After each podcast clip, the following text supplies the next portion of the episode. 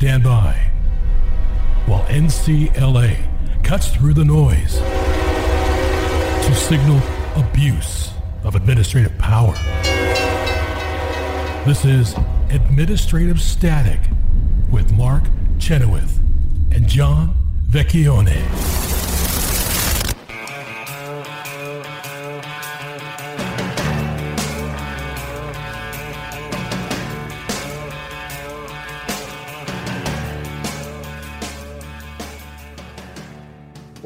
To Administrative Static. Mark Chenoweth, John Vecchione, and Jenin Younes with you today. And uh, always like to start the episode with a victory when we have one. And, and courtesy of Jenin's good work uh, out in California, uh, we can report that uh, Governor Newsom has repealed AB 2098, which was the law uh, that uh, California had passed around this time last year that had threatened to yank doctors' licenses or otherwise uh, penalize them for saying things that were not in keeping with the quote unquote contemporary scientific consensus uh, around COVID 19. Congratulations, Jenin. Oh, thank you.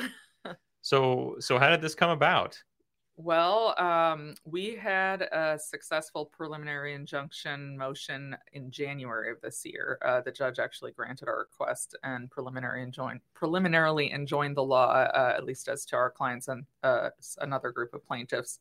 The only court um, victory to date, I believe, yeah, against that's law. right. Yeah. yeah. Um, and we had just filed a summary judgment motion um, on last Friday, so that I don't remember the exact date, about the 29th. Uh, and on the second, I believe Newsom signed the, uh, you know, signed the repeal, so which is set to take effect in, in January. So I suspect that the, they were not looking forward to suffering more court losses, and that was uh, motivation for repealing the law. Fantastic. Well, is this, uh, you know, is this good and gone now? I mean, are we, are doctors safe to speak their minds again in California? Well, that's a good question. I think it's better. Uh, you know, this law was really uh, had a, had an extreme chilling effect and caused doctors to really be afraid of saying anything that went against the uh, sort of the state's position on COVID, the CDC and the California Medical Board um, on COVID-related topics. On the other hand, uh, there is a, right now another doctor I've heard of who's being disciplined for saying to a patient that masks don't work and that she thought ivermectin does work, which is just sort of this this was just just the speech at issue here. Uh, and they're just using existing um, standards to try to discipline her. I suspect that they will face a First Amendment challenge on that, and they're not going to get away with it. But it's clear that the state is still trying to use um, to use its authority to persecute doctors who can I can I raise an issue here? I, this case is fascinating for a reason that I don't think we've really discussed because it's never come up in the papers or anything. But all during the COVID emergency, they would extend emergency rulings and say, oh, well, the legislature can't be trusted to do this, that, or the other thing. And in this case, the legislature passed a new law on what doctors could say about a new disease, right? So here's a new disease. Um, uh, there's there's uh, a lot of unknowns and they decided they knew what doctors could tell people and not tell people regardless of what their personal circumstances were. Um, that thing got passed pretty darn quickly yeah. in, during the covid era. Then uh, you bring this this case they we get a preliminary in, injunction. They kind of see which way the wind is blowing and what happens COVID kind of goes away even in California, right? And they decide, oh, well, we don't want to suffer a lot. We're going to repeal it.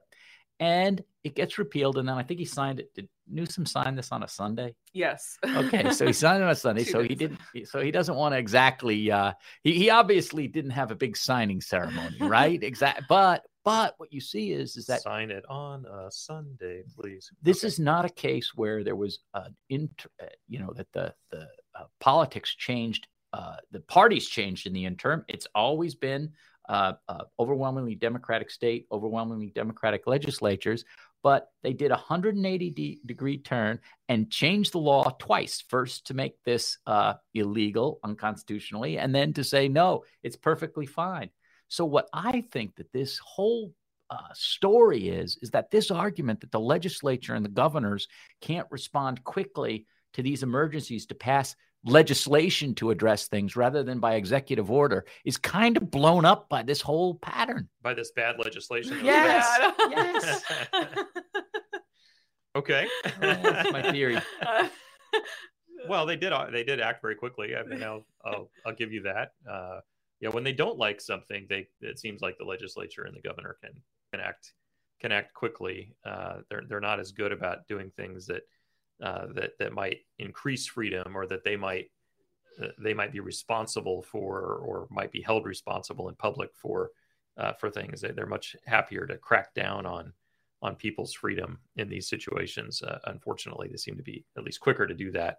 Uh, but so so Jenin, you explained there was a there was a preliminary injunction. You've now filed for uh, a, a, summary judgment, uh, but the law's still in effect, right? Because this repeal doesn't go into effect until until January first. That's right. Yeah, the law's in effect till January. So, um, we uh, you know we can argue that the case isn't moot because there are at least a few more months that the law is technically in effect. And there's also another case in the Ninth Circuit. They lost in the district court um, and went up to the Ninth Circuit. And the Ninth Circuit heard the case in July and hasn't issued a decision yet, but they appeared to be favorably inclined to the plaintiff's arguments. So they may um, issue a decision before January.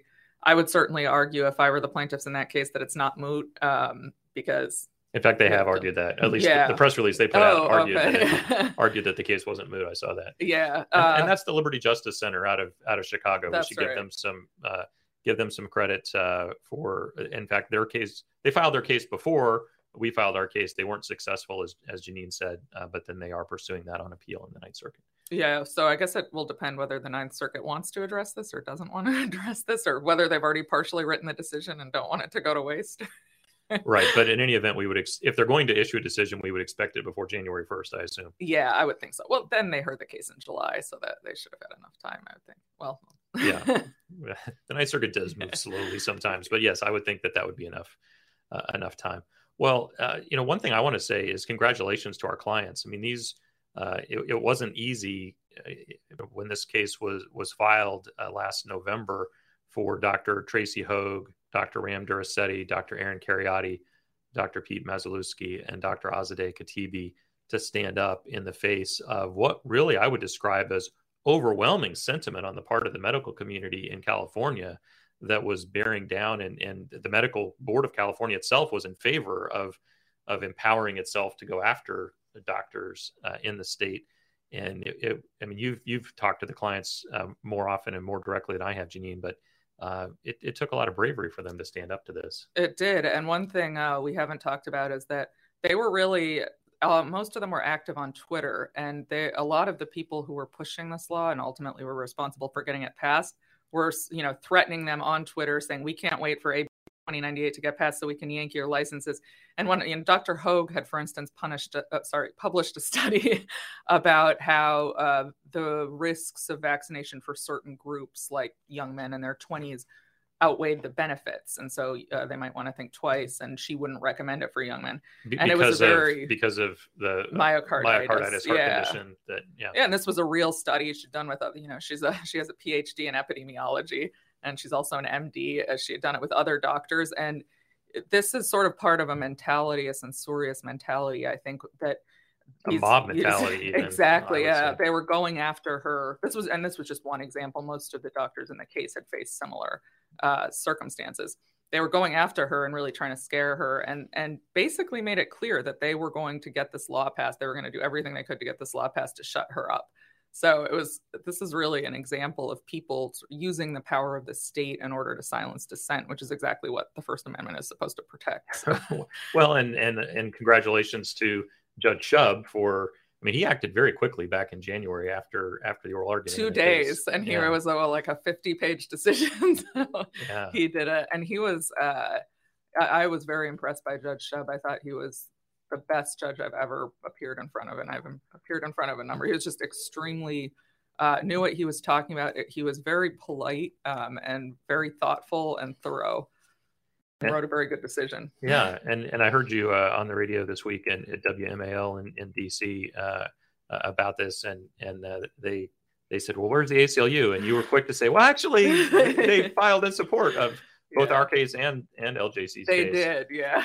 The ACLU has been a little derelict during the pandemic for the most part, but they did rise to the occasion here. So even they thought this law was too egregious. That's right. If you were wondering how bad this is, so so Governor Newsom bravely backed down when the ACLU was uh, on the other side of. Uh, uh, okay, well, uh, and and then maybe it's worth worth saying that uh, there are um, there are press accounts suggesting that Governor Newsom may not have had the most wholesome of of intent in in repealing this. That it may have more to do with future presidential aspirations on his part than than seeing the light about the the wisdom of the law. He's been extremely moderate lately. He's been striking down things left and right, and Mostly changing- left. It's, yeah, exactly. It's very, un, it's it's it's amazing. It's amazing. I wonder, uh, I wonder what he's up to.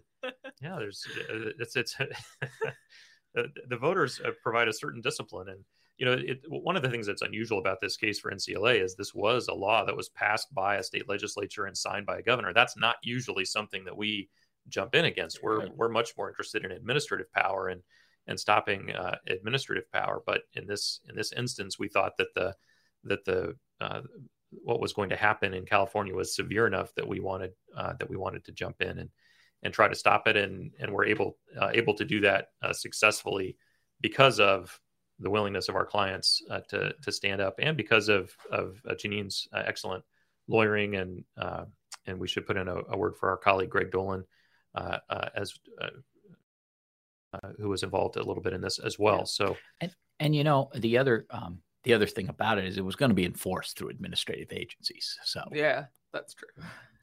Yeah, absolutely. Well, Jenin, correct. Congratulations on on the repeal of AB uh, 2098, and congratulations to uh, to our clients, and and I'll even say congratulations to uh, Governor Newsom. May he have more good ideas like this on the repeal side of things in the future.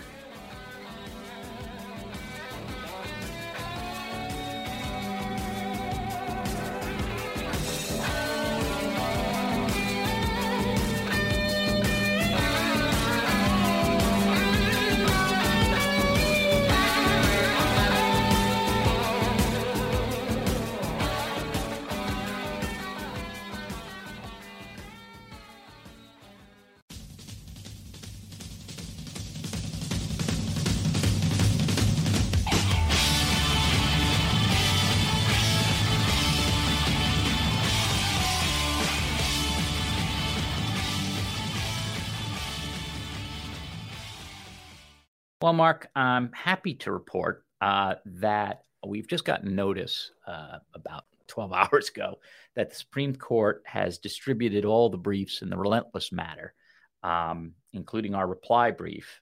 uh, Distributed to the justices. to the justices, right? So you you get 40 copies and they go to everybody on earth. And um and this is the case just like Loper Bright where our clients um who are who are uh fishermen up in um out of uh New Hampshire Rhode Island, excuse me, um, have to have pay for the monitors to go on their boat. So it's like Loper but are some differences. And uh, the First Circuit came out against us uh, and said that the that it was perfectly fine for this to happen. And so we petitioned for the Supreme Court, and the government came back and they said, "Well, okay, it should be held for Loper Bright. It shouldn't be dismissed, and but you shouldn't grant certiorari because you'll figure everything out in the Loper Bright case. And since that's going to happen, you don't really have to deal with these people." and it would be hard not to at least say that much because it, it is the same law and a very similar factual Uh, pattern. Correct. It, the same. The same as far as the monitors go. Uh, we just fish a little. We fish differently, and so it's it's actually more onerous to us in a lot of ways. But um, what I liked about the reply brief and what I uh, think that uh, we've done here, uh, which I think is important for both the clients and the law, is we had a second question, and the second question they said is um, not cert worthy, and this is a bad vehicle for it, basically.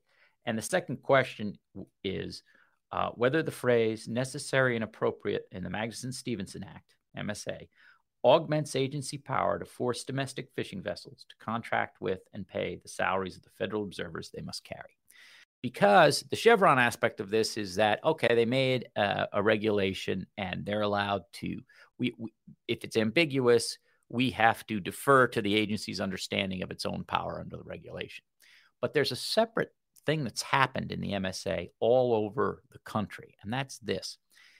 The overarching language of the MSA says that the agency is allowed to make all laws necessary and appropriate to carry out its purposes.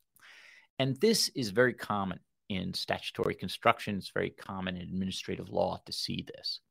And the real question is that the circuits are now split on, Mark. And I think it's very clear, and I tried to lay it out as best we could in the, in both the opening and in the response. And we and we got uh, Southeastern Legal certainly uh, uh, came in and um, put in an amicus brief exactly on this that it's um, that it's a big difference now um, between what necessary and appropriate means in places like the Fifth and the First Circuits because the First Circuit seems to mean necessary and appropriate means you don't need statutory language for any power. It's just you can do it. It's like a, runaway train of powers. Well, and, and you don't need it uh, further congressional action for funding. Right. Essentially, you can fund it yourself by charging industry for it. That's correct. And that's necessary and appropriate. Why? Because the administrative agency said it's necessary and appropriate. And Congress said, ah, they're the judges of that. So it's really a huge, huge expansion of regulatory power. And um, and I I think um, one of the um, examples we give in the reply brief, um, and it, and I have to, Kara Rollins came up with it. It wasn't my my, uh, but I think it's very true. Um, I had put in that Puerto Rico is is in the Gulf of Mexico, but it is it is now. If you're a Puerto Rican fisherman, the First Circuit has control of Puerto Rico. And so the First Circuit is New England, most of New England, plus Puerto Rico for some odd reason. And um, so if you're there, you you regulation comes out and the First Circuit says, ah, whatever they want is necessary and appropriate. But if you're in an island, you know, hundreds miles over in either Texas or Louisiana, and you're the same fisherman, uh, I said, well, you know, you're you you don't have to. Eh, necessary and appropriate means they have to show that it's both necessary and appropriate, and they take into account the cost of the regulation and all this other stuff. And Kara said, well, wait a minute, what about these fish that that migrate? and like a tuna. So, so if you're, so she, she, we tracked the fish going through the circuits. and, and what happens if you're a tuna fisherman chasing the tuna and the tuna, it's necessary and appropriate for whatever the NOAA wants you to do when you're over here with your tuna. And it's completely not necessary and appropriate if you're in the Gulf of Mexico. So which place is it better to be if you're the fish? That's, the, that's my question. that's probably, that's probably, well, I, there is a case there is a case out of the First Circuit where they struck down a um, a regulation that had prohibited um, hunting the tuna from the air. Uh, because it had I remember been this. It was remember, helicopters. Yes, right? helicopters, helicopters. helicopters. I so I think I think they do have that, and it was because it was in appropriations. It was an interesting case because the First Circuit said, "Wait a minute, they put that in an appropriations clause, and then they didn't put it in the next year. And appropriations are yearly, so if you don't renew it, we're not going to do it. Which I think was the right decision. But I was I was like, wait a minute, I, I the, the hunting the uh, the tuna from the air, I hadn't seen coming. Um, in any event, so we think that that this is a good vehicle because the lower court said the necessary and appropriate language was um, was uh, one reason they got to do this. And the First Circuit affirmed this, quoted the same language. And uh, I I just don't want the court to say, well, there's no Chevron deference and then refer it and not reverse the whole darn thing and say, well, now we'll send it back to the, the DC circuit and the first circuit. You guys figure it out. Because as we point out in the reply brief, the first circuit said a bunch of things that are outrageous. First of all, in the First Circuit, um, you get Chevron deference. Uh, it is presumed you get Chevron deference when there's notice and comment rulemaking.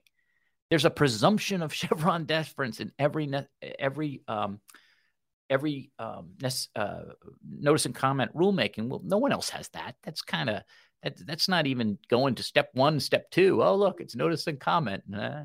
So, um, and then also the idea, the court has said that we just presume it, it, it's essentially supplanting the first step of Chevron, which Yeah, is supposed correct. to be is there an ambiguity in the statute? Instead, Correct. Their their first step is has there been notice and comment rulemaking? If so, move on to step two. right.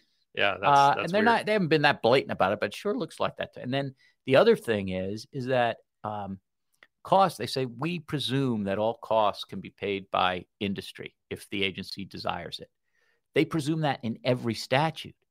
Uh, and I don't know if it's every statute that is necessary and appropriate or not, but it doesn't seem to be. They just think that any cost of regulation, however done, even if it's done here where it's the salary of somebody doing a government job, uh, they presume that any agency can do that. That's just an inherent agency power. And that is unbelievable. yeah, that's a bridge too far. I think. Yeah. And so uh, we have put in here that we'd like that question taken, but you know, most 99% of the cases uh, and questions the Supreme Court turns down. So we said, look, whatever you do, since you're taking Loper Bright, take a look at that. Both sides, everybody cited Relentless in the Loper Bright cases. The government has, the the uh, petitioners have, everyone has. So uh, so It's I- part of the conversation. Correct. So I really hope that they take this question because I think it's going to be important. And I don't think it's just going to be important in the MSA. I think it's important in a number of um, a number of cases. And in the EP, Michigan v. EPA, just the word appropriate. The word appropriate, the, the Supreme Court said, well, that that means cost. You got to take costs into account. And we're not going to say exactly how you have to take them in account, but what we are saying if they're dis- hugely disproportionately the cost to the regulatory benefit, that is a, is something the courts can judge on appropriate. It's not like them substituting their judgment. It's a it's a a factor you can look at. So so they haven't even um, they haven't even looked at that. I mean, they they rejected that case. We cited it below, and the First Circuit made no mention of it. And they they seem to be avoiding. They didn't mention Mexican Gulf. They didn't mention any of the Fifth Circuit cases, even though they were all cited. They said we're not even we're not even going to cite them. And I think it was to make the circuit split not look as blatant as it is. Um, and that's uh, you know maybe am I am I being a conspiracy theorist? Well, it's par for the course for the Solicitor General's office. I mean, I think that they they often try to muddy the waters. If I can if I can uh, keep using uh, ocean metaphors here, uh, in, in order to try to divert the court's attention from whether or not something is worth their attention and, and time or not. But here, I think what what I liked, uh, among other things, in the reply brief, John, as you said in there, look, if you're going to take this and hold it for Loper Bright anyway, and then you're going to grant it, vacate it, and remand it to the First Circuit anyway, like just don't send it back to them without some guidance about, you know, stop doing it the way you were doing it because they're just going to do it again. That's right? exactly right. So- and and uh, I, I um yeah I don't I normally don't say that the courts are result oriented, but if if their view of the law is as stated in the Relentless um, appellate decision, they, they don't care if it's Chevron. They don't care. They they don't care what uh, the agencies do. They're going to say, yeah, the agencies can do that because if costs and and uh, the government's salary are just presumed to be paid by the regulated, uh, which I have never seen anywhere. And in fact, we point out in, in Relentless that that proposition, that citation that the First Circuit used, it's Judge Kayatta, and we were, I, my old firm was in front of him in Goethel, and he put that in a concurrence. He put that very proposition in concurrence that the First Circuit didn't agree with. So now, when he was writing the majority opinion, he cited his concurrence in Goethel for that proposition. So it's like it's, He smuggled it in there. he smuggled it in. He's stacking uh, that proposition uh, because you know uh, Kayatta J said so in all these cases when he didn't even have the majority. So um, I do think that it's it's uh, stealing a march on how administrative law works. And if that proposition comes through, I mean that is is almost as bad as Chevron itself because it means that Congress has no control um, the agencies can always dun their regulated parties and they don't have to go to Congress. So we hope it gets taken, but in any case, we hope that the Supreme Court addresses this matter. And we'll be back in one moment. Um, and we'll let you know what happens with Relentless. Be right back.